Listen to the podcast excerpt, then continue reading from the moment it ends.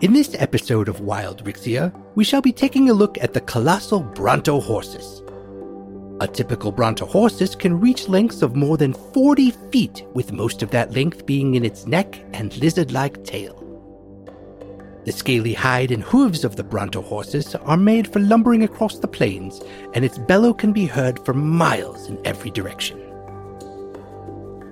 The coloring of the Brontohorsis is tailor made for blending in with the grasses and shrubs of the Rixian plains. If you're not paying attention, you could mistake a sleeping Brontohorsis for a small hill in an open field. Many attempts have been made over the years to domesticate these creatures. However, none have been successful. The closest has been the Brontohorsis' smaller cousin, the Bronchosaurus.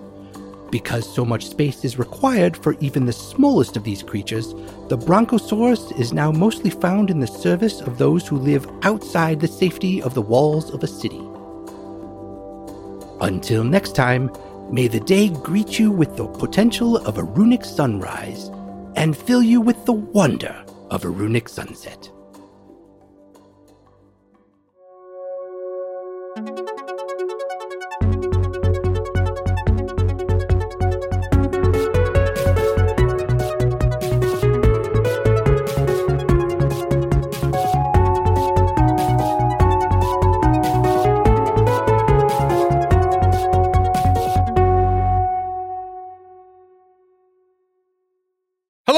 Everybody. Hello. Oh, hi. Hey, welcome, welcome, welcome Welcome. to Reckless Attack. It's a reckless attack. What is Reckless Attack? Well, I'm so glad you asked. Uh, first, it's a lifestyle, Lifestyle.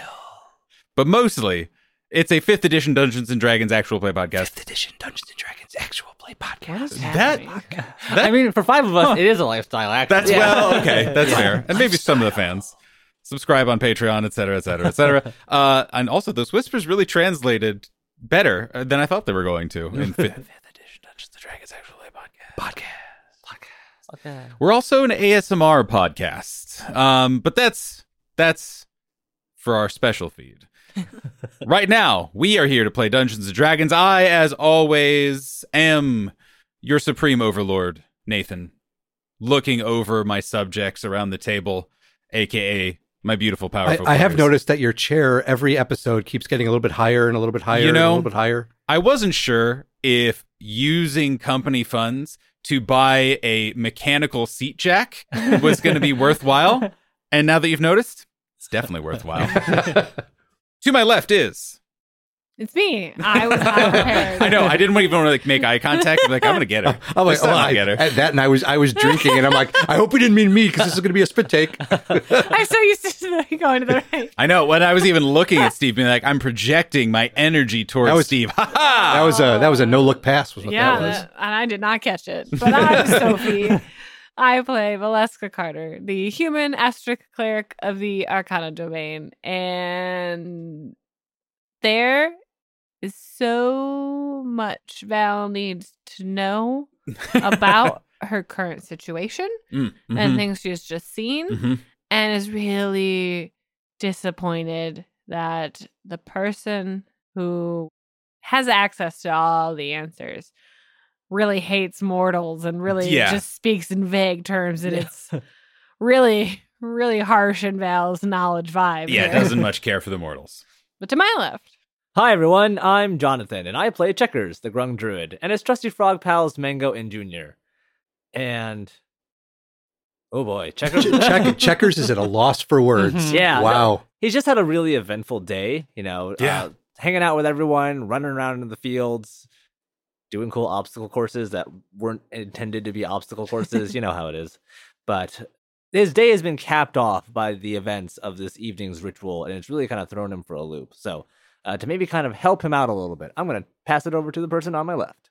Hi everyone, I'm David, and I play Kaskrin Brightmane, the Dwarven Warlock. And I actually have no idea how Kaskrin would help checkers at all in this situation. I'm trying to decide if he would just like have his jaw on the floor Mm. at seeing the sights that he's seen today, or if he would be like everything magical is just like one weird tier of way over my head, so like it's all it's Yeah. all Just fine. throw it all in the magic bin, Yeah. and Right. somebody else will figure it out later. Yeah. If, if it's the, above, above my pay grade. yeah, Right, if the Citadel didn't give it to me, I eh, not Nah, sure. Not not for me.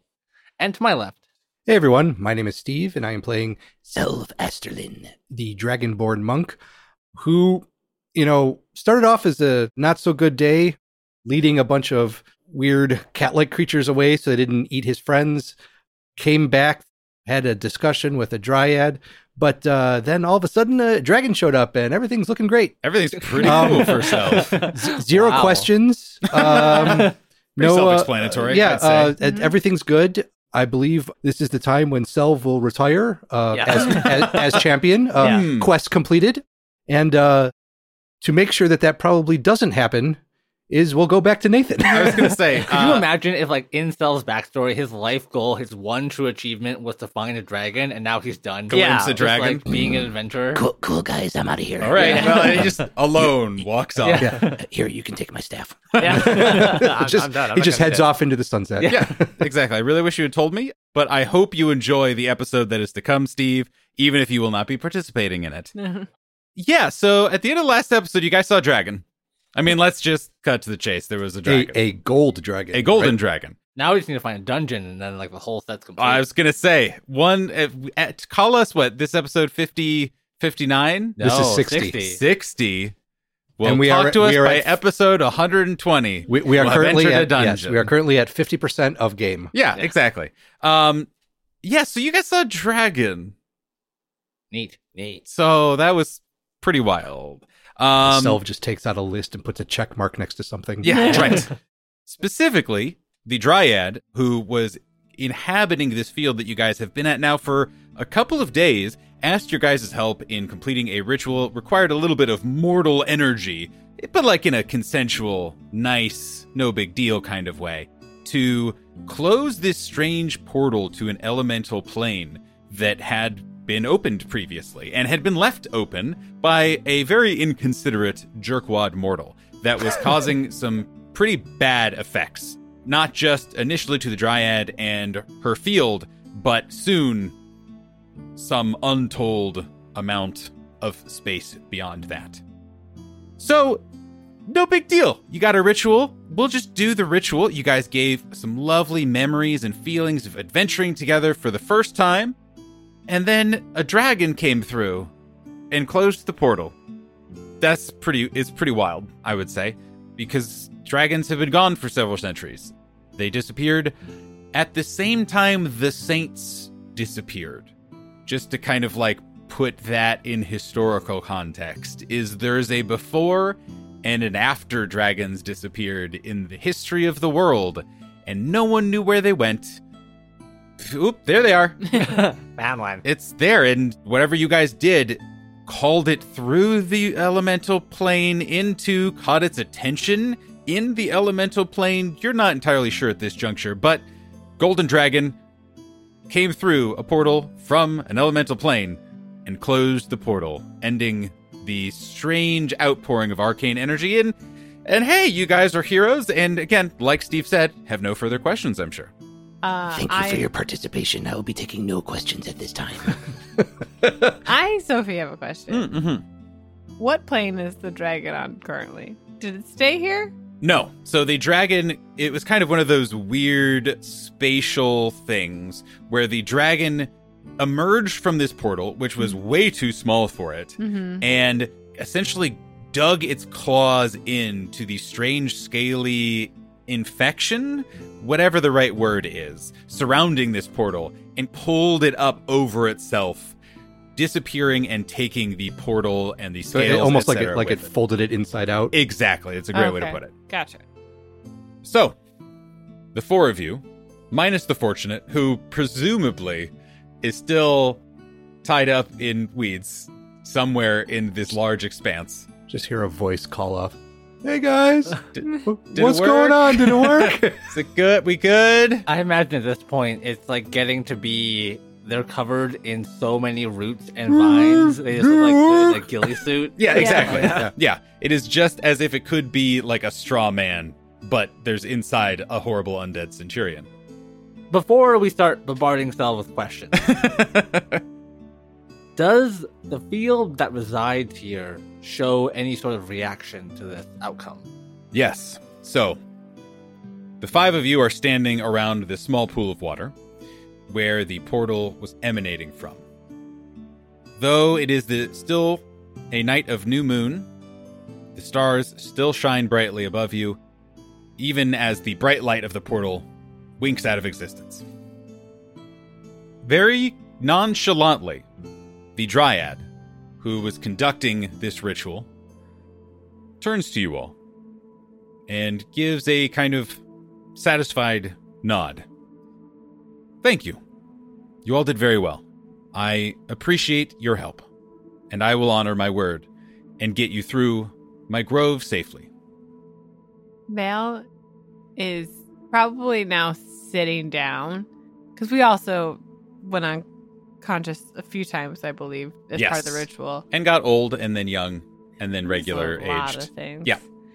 So Val will look up at the dryad just with like a frustrated confusion on her face of like she's still processing everything she just saw but feels like major parts of the ritual were left out.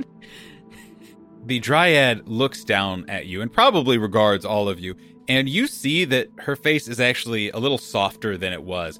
Her shriveled leg and her large, kind of overgrown, almost like bulbous and like tumorous, are both, as you are watching, are kind of shrinking down or expanding outward as appropriate and seemingly being replaced by healthy grass.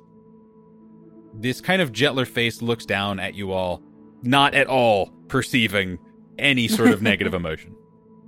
Val is just sitting and still processing and notes the balance of the dryad like coming back to its normal form as another thing to ask questions about and just puts it in the file to process for right mm-hmm. now. She's going to need a few minutes. So, Nathan, I've got a question for you. yeah. Based on the dragon's size Yes. and color, Yes. do I have any notion of who that dragon was, or, or Okay. what the, the dragon's name? hmm You can give it a shot. That would be pretty specific. So give me a, we'll call it a history roll. History. Okay. Uh, you know what? I'll give you advantage because it's Ooh. dragon history. Ah. All right. And not because, to be clear to the listener and to the table, not because he is a dragonborn. He happens to be a dragonborn who studied a lot about dragons. Yes, because of backstory and secrets. Nine plus one is ten. Hmm. Uh, no, you don't. I don't. Okay. But Selv, as you're just kind of like staring there, processing, I'm imagining, you would be able to identify that this was probably a very old dragon by the categories of Dungeons and Dragons, which feels a little anticlimactic. uh, but that would mean that it's probably at least six to eight hundred years old which is notable to yourself because the saints and the dragons actually appeared or disappeared almost a thousand years ago. Oh, okay. So, not knowing the variables, this dragon Was not one of them. Was not one of them. We'll put it that way. That's a great way to put it. And just for uh, context, in Rixia, do the same general guidelines apply to metallic dragons versus chromatic dragons? Like metallic tends to be good, chromatic tends to be evil. Generally speaking, they are one of the few creatures that generally have different colors based on their personalities. And it is actually not prescriptive like in D&D, where D&D is like, yes, red dragons, they're always this, right? They're always one uniform personality whatever. So it is like like they change their appearance to match their personality as opposed to their personality determining what type of dragon they are. Precisely. Okay. So they are. They're, it's like dragon babies are essentially neutral, weird little creatures that are not aligned. Oh, sorry. I just got like a, I my mind still slivered myself. I just imagined like a naked mole rat baby. Yeah, so did I as soon as I said it's some too. kind of like like like off white tan kind of. the Uh, scales don't come in for Yeah. until they. Oh, like a Yeah. baby mole rat. Yeah. I was hairless imagining like a, dragon. like one of those transparent fish where you can just see right Oh, through. yeah. I, I actually prefer that. yeah, that That's way better. better. That's weirdly better. I was gonna go with like a little like kangaroo fetus, like Ooh. inside like the, the pouch. That's of a much kangaroo. like those little tiny little Boy, things. look. Look, Contra. although Although- I have not decided that dragons are marsupials in this world, but I am weirdly deeply invested now in a giant dragon with a pouch with a tiny baby Yes, dragon in it, and great. that's pretty interesting. Canon. and is uh, that's new Reckless Attack intellectual property. Uh, dibs, Oh, dibs, dibs. Uh, we, it's we've we've invented the dragaroo, yeah, exactly, exactly. and and also we've also invented a new phrase for those people from Rixia. I just mind slivered myself. yeah. So to answer your question, yes ish. And in terms of both mostly for simplicity, if anyone at home is Googling the personalities of the different chromatic and metallic dragons, the chromatic ones are the reds and greens and whites, the kind of just the color ones, the ones that are a color. And those are usually evil aligned. And the metallic ones are the gold, the bronze, the what have yous. And those are usually good aligned. And there's a wide spectrum of where they live, their behaviors, their preferences. In Rixia is much the same, except it is responsive more to their interests and to their personalities and to kind of their worldviews, as opposed to being kind of like programmed from birth in a way that kind of makes sense on Rixia, where it is a lot about emotions and intent and whatnot. What? What, David? I what, just, David? I just I just had this vision of this like cool two toned blue and orange like synthwave dragon with like sweet specs. oh, see, I was picturing like an angsty teenage dragon of like, what if I don't want to be a red dragon? Yeah. I want to form my own path. yeah, exactly. But yes, What have we done? that doesn't necessarily hold over for dragonborns. Dragonborns are pretty much just whatever color they happen to be. But dragons being kind of a more elemental creature. That is that is the case. So that was probably a relatively generous air quotes good aligned dragon as much as that exists on Rixia, which is not not really. I'm imagining how Checkers is responding to all of this because really his only exposure to dragons has been the giant dragon skull in Yeah. Agmar and also like bedtime stories. Yeah. So he's just like laying on the ground, looking around, going, "Wow, Selv, Gas, Val, did you see that? Like a whole bunch of arms came out and I grabbed up the portal and just closed it up and it just did this whole like."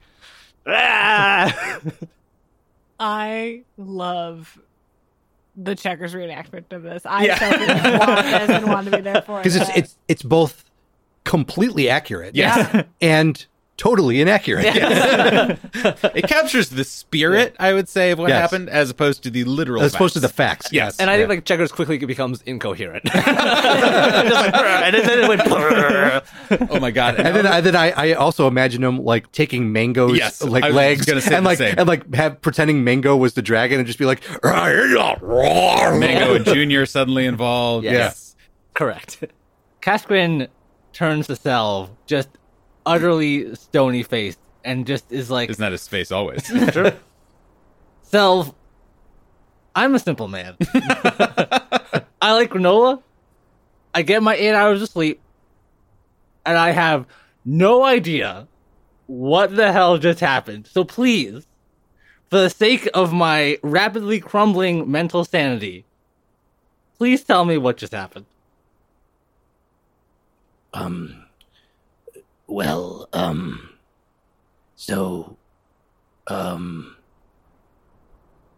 Yeah.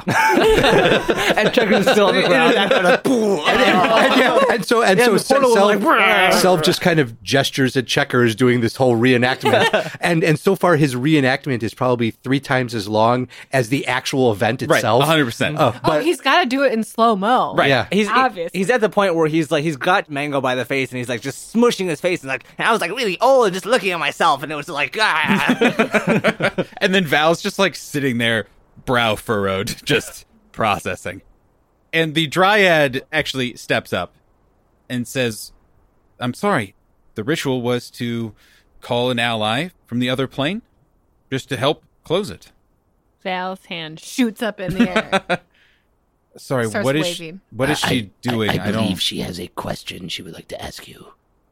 It is a strange tradition among mortals. I really hope our mics are good enough that they can they can pick up Sophie flinging herself like a muppet around on her chair, just reenacting the very intense hand waving that was going on.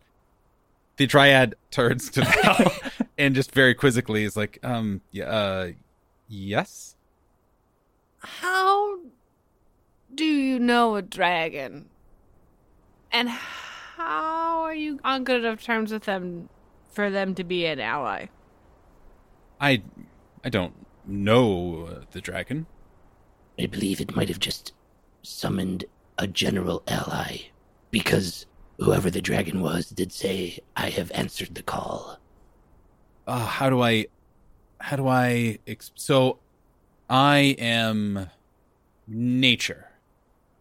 I am elemental. I am the grove. The grove is the world, and that is me. And dragons are that. But for different things. For fire, for lightning, that sort of thing. And and they are not our not our allies, but we understood one another many seasons ago. I knew that if I reached out and asked, help could be given. Thank you. What was through there? What plane was it? That was a plane of water and life. Somehow that makes even less sense that there was a gold dragon in a plane of water and life. Mm-hmm. I don't understand what uh, you're not understanding. That's simply where they reside. Uh, we thought all of the dragons were gone forever and have been for a millennia. Mm, Maybe, maybe not gone, maybe left, maybe not died, just went somewhere else. Does time flow differently on other planes in relation to us? I don't The- the know. port- it depends on the plane. The portal was open, and so we aged, but then we went young, and so maybe, maybe there was some kind of weird time well, let's. thing. Uh, that was. But then that could be explained by the life portion of the plane. that's. you know. uh, no, that was correct. It was. That was all just a byproduct of the energy coming from the plane. It was the same thing affecting me, affecting all of this. It was just uncontained energy. It had to go somewhere. Kaskrin has finally found true peace and is just sitting crisscross applesauce, staring into the distance as like Selv and Valeska and the field are all like debating theories and having this conversation, just speaking so quickly. Kaskrin's just like, maybe you're onto something, Checkers. Mango And- is just like grabbing a big handful of mud, kind of like the arms were grabbing the scales and just like flinging it I up into thi- the yes. air. Selv will kind of approach the shoreline of the water there and look in. Are there any scales remaining in the water? as you approach, you look in, and while it is unbelievably clear and beautiful and serene, it appears to be a totally normal little thing. And the dryad, as you're kind of doing this, walks up with you and kind of leans onto one side a little bit. No, that's. They wouldn't have left anything. That was. it was more a manifestation than something tangible. So the scales were just Representative. of the infection of the plane. So I, I also I didn't know about the dragons or that they had gone anywhere until that portal because it was open for so long. So the portal being open allowed you to sense what was in it. Yes. Yes, exactly. And that's why I knew I knew I could ask for help. Do you happen to know the name that the dragon that you called for help goes by? We never knew their names. They were elementals. And that one was simply the one that responded. And correct me if I'm wrong, but that dragon spoke in High Draconic. Indeed, yes. So it's kind of the older, fancier version of the draconic that you speak. Okay.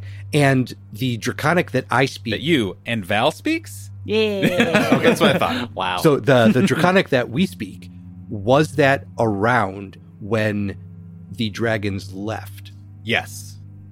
It's a little bit complicated relationally, and we can get into it, but the short answer is yes. That it was kind of, especially for dragons and dragonborns who went off into the world and became more ingrained in with other mortals.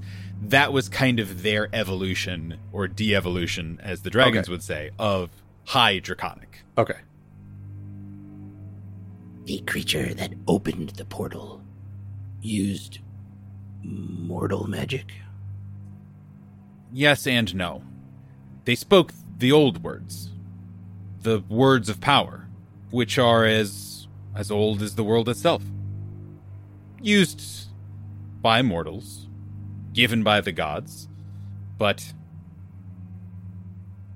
it still uses magic like ours.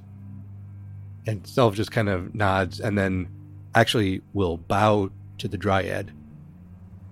Thank you for this um experience. Why does he put his head towards the dirt? it's a sign of respect. Hmm. Thank you for your assistance. This truthfully saved me and this grove and maybe much more. As I said, I will honor my promise. While you may be delayed, I will ensure your safety and expedient travel through my grove. Thank you. I, for one, would like to leave in the morning. I'm- Agreed. yeah, Val looks around. I'm, I'm imagining Checkers is still just like, I think Checkers is covered in mud at this point, but like he's he's reached the end of his reenactment, so he's just like, And, and Well, now I and now is now. and, and now is now is reaching for the crayons and the uh Yeah, the, yeah, the, yeah, yeah. the parchment to, to draw it out because if if he's going to draw anything yeah, this will probably figure prominently for the next several days Consummate V's. Cass, Um, Cass is just staring off in the distance. Nothing is real. Everything is an illusion. As his brain has finally broken. taking a level in muck. Hell yeah.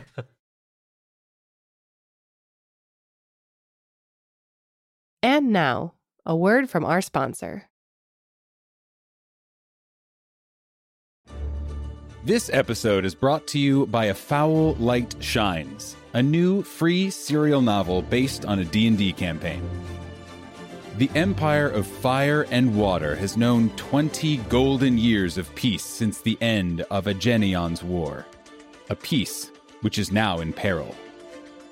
When a ragtag group of friends intervene in a grotesque monster attack, they're too late to save a wounded man who leaves them with an encrypted journal and the words, Trust no one, Tyir.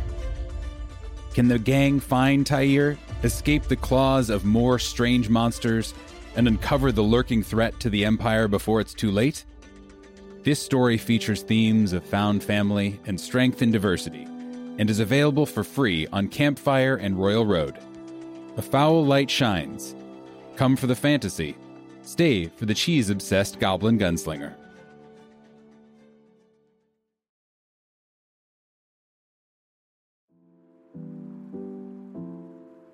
Hi, it's me, Sophie. Do you want more Reckless Attack? Then join our Discord and chat with us in our community. The link for the Discord is in the show notes, or head on over to our website, recklessattack.com. We also have a Patreon. You can listen to our new show, Reckless Snack, and other content if you become a patron. We really appreciate your support, and thank you for listening to the episode.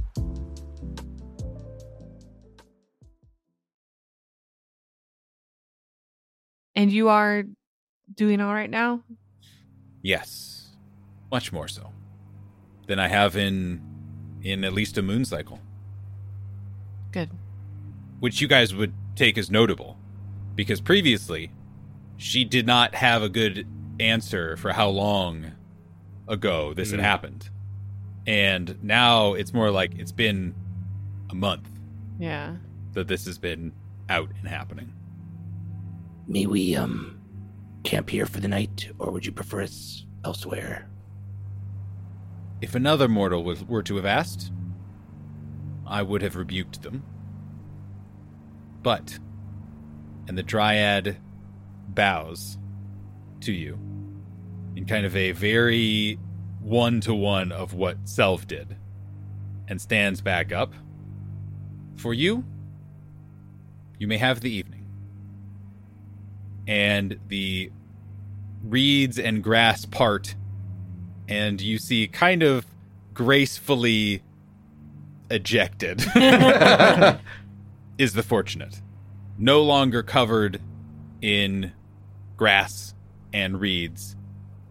The fortunate kind of like still holding their spear, like looks around, trying to like read how you guys are doing. Val waves in a very tired and like stops waving to rub her temple. Like, hi.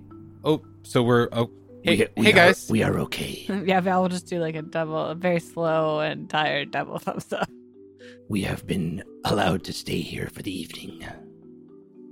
The fortunate looks at the dryad and says, All of us? And the dryad just grumpily nods. So Selv will turn to Val. I do not wish to um explode your mind further. but um that dragon was too young to have been here before the saints and the dragons left. Val just puts up a finger, like, stop. Which, which was What? par- partly Nope. me Nope. asking Nope. about the Nope. no, Just Nope. imagining Nope. Just a very sleepy Val just like putting her finger on his like scaly lip. part, just- part, part, part of his nose is just like oh Yeah, right. Just just oh, so, Val, I just Wait. no. And Val will walk over to where the fortunate got ejected from and go set up the tent. No, not even because you guys left the tent back into the in further in the grove like that's where you left from is your campsite and then your camping stuff gets ejected Okay. as you walk over that direction it's still like together yeah. but it's also it is ejected yeah. So Val gently will ejected go through. She'll kind of like push Cass too to like get up and start up and like get what, the tent what, set up. what am I? What is anything? Ask that while you make some tea. Just mumbles, we are one with the world.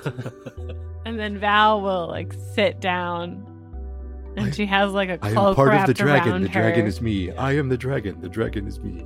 and will just like make herself cozy. yeah Cloak hood up around, like pulled tight under her chin, and she's just like her elbows are resting on her knees, and her chin is resting in her on her hands, and she's just like, okay now. So, so Selv, uh, Selv will walk up and sit cross-legged directly in front of Val, and just say, The dragon was too young to have been here when the saints and the dragons left. That was why I was asking uh, if time flowed differently in the different planes. Because if it flowed slower there, that would make sense. And then maybe this dragon was actually here and part of the battle. But if not, that means the dragon was born on an elemental plane. Which means, are there other dragons born on the elemental planes? Are there other dragons out there? Did all of the dragons go to the elemental planes when they left? Are there dra- dragon eggs scattered throughout the elemental planes? Val are there just young dragons? shoves a granola bar in Selv's mouth. Mm, Thank you, Valeska Carter. I was getting ahead of myself. You're welcome, Selv. I think there are so many possibilities in your questions, and we're gonna need to sleep on it. Any of those questions could have a yes answer, though. And Val is just like still processing everything and like looks around to see where Cass and Checkers and the Fortunate have kind of ended up. So I imagine Kaskrin at this point has set up everything in the tent and is now kind of resting by the water with his like feet in the lake and he's just like staring off into the distance as the sun has set and the stars have come up overhead. And Checkers is next to him. And Kaskrin asks, Did you ever think that when we left Lotros, we would find a world out here that was so big. There's even in just a few short days, we've seen magical things, unexplainable things that I would have never even dreamed of in all of my my years as a soldier, in all of my years inside and outside the walls protecting people. I just I've seen so much and I I don't know, I can't tell if all those years I spent safe and ignorant were a waste. Well, Cass, did you have fun at least? I mean, parts of it were fun, I guess. I was in the guard for almost 50 years. I reported to my commanding officers. I did what I was told. And I guess for a long time, that was enough. It was, you know, it was it was comfortable. 50 years? I can't imagine doing anything for even a single year, much less 50. Well, I mean, checkers. I learned a lot in that time. I made friends in the guard for life. I found the scriptures. I never did find love, but hmm. I guess it was a a full life. Thinking back on it, I don't know that I I guess I, I don't know that I have regrets. I just it was a lot of the same thing. But maybe it wasn't really a waste. Maybe it was just how I wanted to spend my time. And now that we're out here in this big, crazy world, I can spend my time a different way. I mean, out here, anything can happen. I think I always knew that the world was big. But I always thought of it as kind of a lonely place. You know, this big, vast, open space. No one but yourself. I don't think it's that lonely anymore. But I don't think that you wasted your time. You're here now, right? And we're having the most fun we can. Look at this. Yeah. I guess you're right. It doesn't really feel that lonely. And he looks around towards everyone else and, and Valeska huddled next to Selv. And the fortunate kind of I imagine like stoically watching over us all. It's a big space, but that doesn't mean it's empty. It doesn't mean it's lonely. It just means that there's a lot more out there for us to see. And Checkers continues his uh, scribbling and drawing.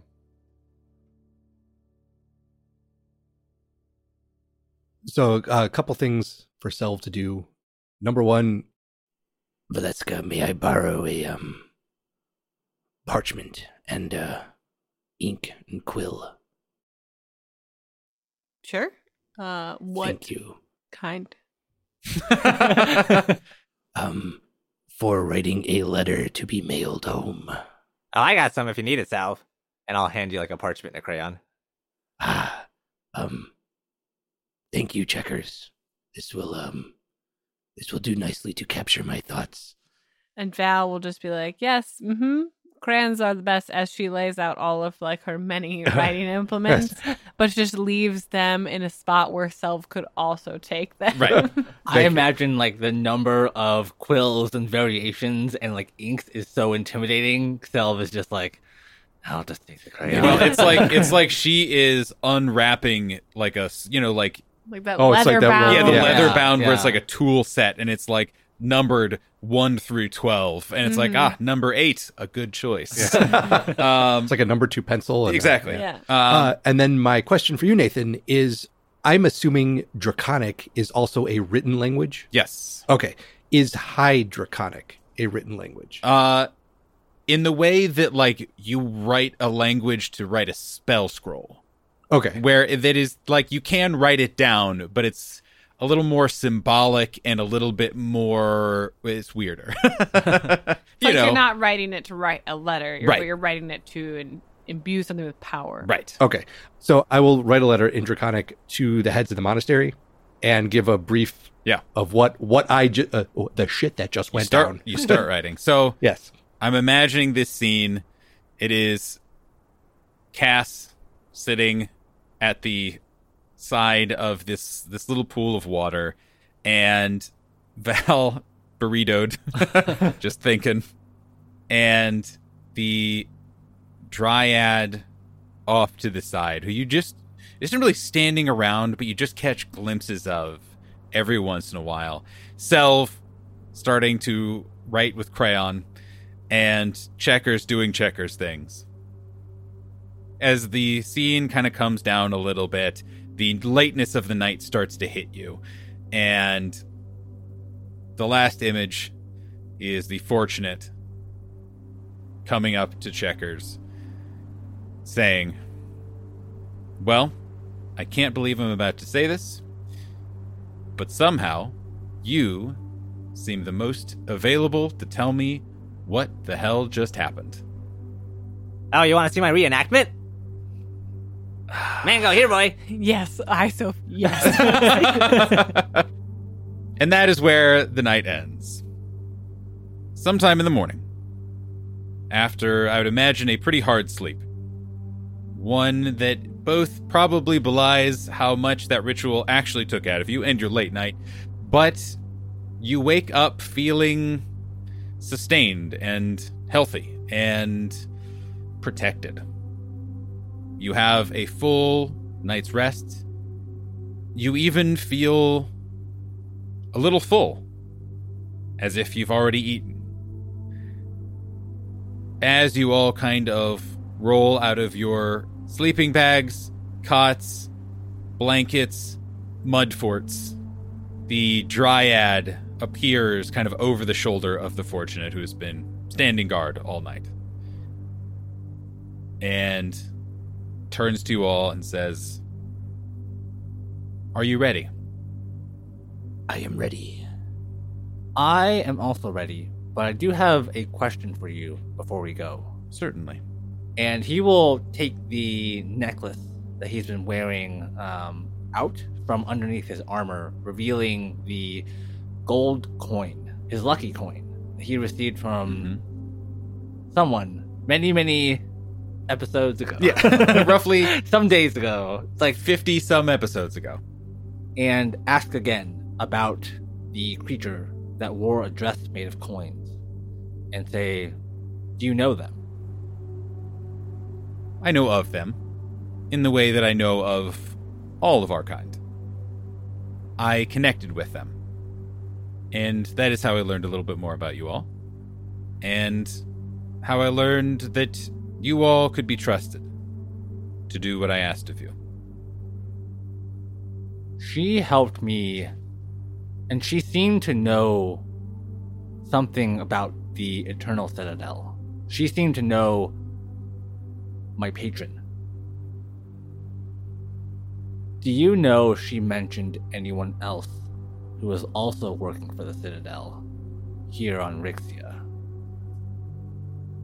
From what I understand, she simply saw a mark upon you and knew that the ones who had given you that mark would be interested in helping with her problem, with her interlopers. I understand. And he'll tuck the coin back under his gambeson. If you talk to her again, let her know that I'm asking about her. There are big changes coming in the world, and we may need all the help that we can get. So, if there are more that have this mark, I would like to talk to them. Know that you four have helped two of our kind now. That is not unnoticed. So, packed, ready to go. You stand around for a moment. The dryad kind of in front of you in this little clearing. And wordlessly, the dryad offers another bow to the five of you. I will return it. Bow will also return it. Big thumbs up from Checkers. Double thumbs up from Cass. And once again, the grass underneath you begins moving and starts to push you through this tall grass and these tall reeds, making that kind of mournful howling sound, a sound that you have grown accustomed to in your days here. And things begin kind of whipping past you a little bit. And every once in a while, you still see the dryad just a head poke out here and there. Val would not want to get too far before making a decision about planting another grove.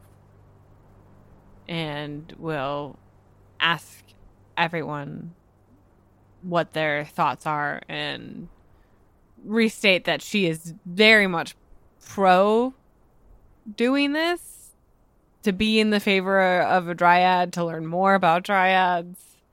This seems like a once in a lifetime magical opportunity for val and we'll need to make a decision before we leave the fields. And Kaskrin, as we're like kind of getting shuffled through the grove a little bit, says, Twice now they have helped us. And so I think it's only fair that we can do something for them in return. Like you said, an opportunity to study and learn more about them, an opportunity to gain more allies in the days to come. you know, I think I read something about a grove in Gabriella's journal. really Yeah, I think she said she wanted to do something with one, learn something about one. I don't know. I didn't read it that closely. But I think it'd be cool if we did something like that. Maybe it's a way for us to help the old guilders out, you know? Wherever they are. maybe there's a place in her notebook that she thought would be a good spot for a grove Oh, hmm. Yeah, maybe. I agree that we should um help to uh, plant a new grove somewhere outside of Agmar. I don't know where, but um, we can figure that part out I, I agree that we should. val will call out in sylvan You don't get a response, but you kind of get the innate sense that you were heard. as the dryad said, this was not a it's not an automatic transportation to the other side. You still are going through several days worth of field. As she said, it does not end quickly. but you are still making up for a lot of the time that you lost. But, Steve, what is an interesting thing that you guys Ooh. see in this Dryad's Grove as you guys are kind of whipping through, knowing, of course, you are protected, knowing, of course, that this is her terrain and she is the master of it. as we're moving along, there is a small section of this wild grass that is a little bit taller than the grass surrounding it, and it is also tinged in red. Basically, uh, as the wind is kind of whipping through the grass and it kind of moves in, in, in different directions, when it hits uh, us going in a certain direction, you actually see that the, I guess I'll call them stalks of of this tall grass. When the wind hits it a certain way, the stalks have almost looks like scaled leaves, so they kind of flare up a little bit. Cool. Uh, when when it when the wind goes the opposite direction of the way Kinda these puffs these up. scales are, yeah, they kind of puffs up. And while we're going past, and this might be on purpose, like the dryad kind of messing with us a little bit.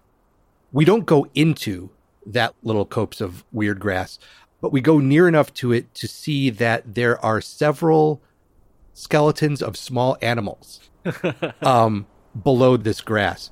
And Selv will try to slow down to avoid it, even though we're heading kind of directly at it. And then the dryad kind of moves us off to the side of it. And then you, Selv just kind of goes, Oh boy. that was razor grass. I don't like the sound of that. When the wind hits it a certain way, it's carnivorous. And it slices anything that tries to go through it.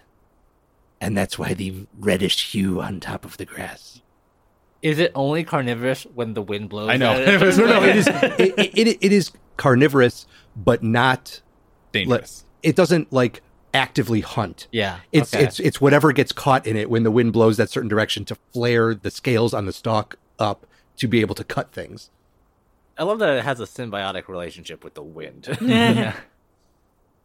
So, for the better part of this day, you guys are kind of going through, and you don't have to even, you kind of quickly realize you don't even have to really stand. You can be seated. You could lay down. You could surf if you wanted. Um, which insert we find your- this out through Checker. Yeah, right. Yeah, guys, exactly. guys, look, you can surf.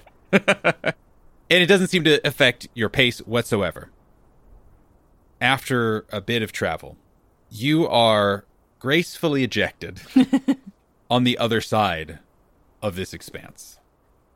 But the last thing that you guys experience is the dryad kind of silently emerging a little bit behind you guys and going up to Val and opening up closed hands, revealing just kind of a like clod of dirt and little grass shoots, and then hands it to Val.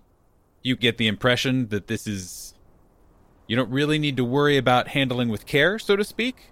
You can probably just chuck that in a pocket and it'll be fine, in that it is weird magical grass. Val gently and very carefully puts it in a pouch. Are we gonna in a have safe place. a grove made entirely of razor grass? Is that, is that what this is? I'm, well, we'll find out. Uh, I'll make it. I'll have you make some rolls. Okay. In two centuries, there's an area of Agmar nobody goes to. Yeah. it's called Agmar. You guys eventually settle down for the night, are able to take another rest. You're able to go another full day of travel after that with no interruptions. Finally, on the next morning, you realize you are probably only a few days away from Deepwood. As you have been going a few more hours again on kind of your road, you spot a few things. First, in the sky overhead. You see, and this was something that you had seen previously, a large shadow fly across the sun.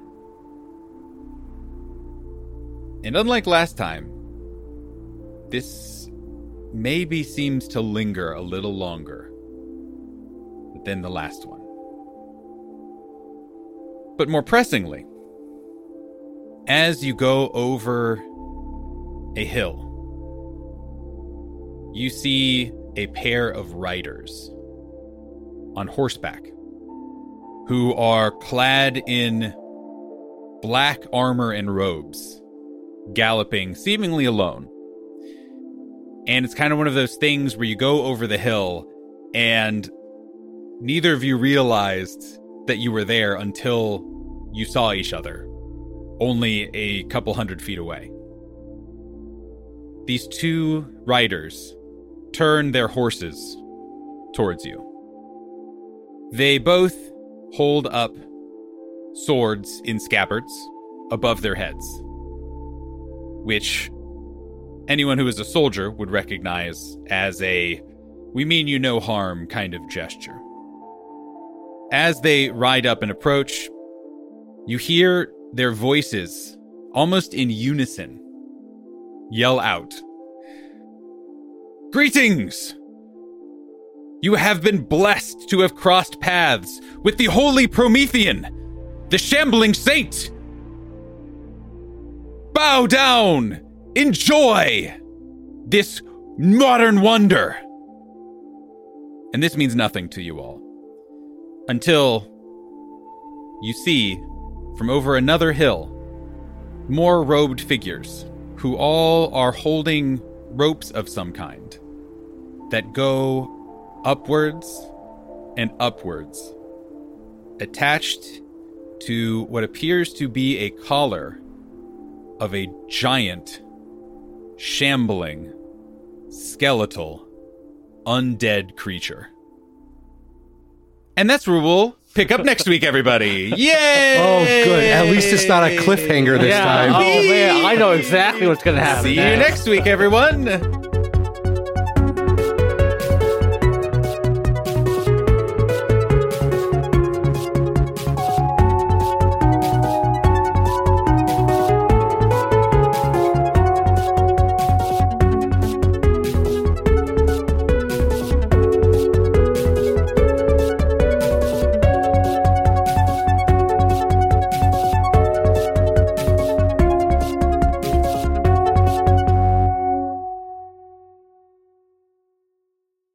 Really want like a whole episode. You could of- do. Sorry, go ahead. No, I was gonna say like I want like an episode of of the Wild Rixia. Well, actually, you know, you know, we can, you know, once Like we get enough of them, it? we can do a compilation of all that Uh, stuff. no, what we should do is we should literally it should be aside um a week of adventure.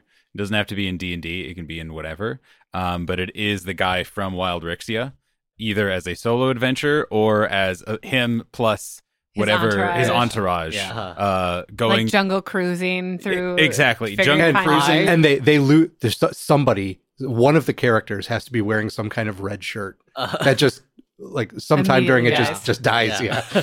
on the way back, I want us to stumble on the guy from Wild Rixia during one of his adventures, like one of his excursions, Uh, and we just like stumble across him trying to like stalk this rare exotic. Here we find the elusive adventuring party. what they don't know is they're about to stumble upon a nest of a vicious long No. Long, yeah. Well, I was trying to remember what it was. Long hyena. Sorry to break it to you, but in in my head canon, uh, he's literally been dead for five to ten years because he got eaten by something, mm, Oh, crocodile no. hunter style. Ah, These are all his archives. Yeah, exactly. Yeah. Because this these are excerpts. Like he's not listening to our podcast and being like, ah, it's actually very interesting. No. Oh, oh my god, that would be ago. that would That be would be so hilarious. good. we do we do something like um like Monty Python and the Holy Grail, Uh-huh. where they cut in with the historian, and it's like it's like like like from from like 60 years after the adventures uh, take Yes. place Yeah. in, uh, for for us they're like like This was a turning point for the Golden Tree Adventuring Guild. I need that. that. that. That would be good. I would like that.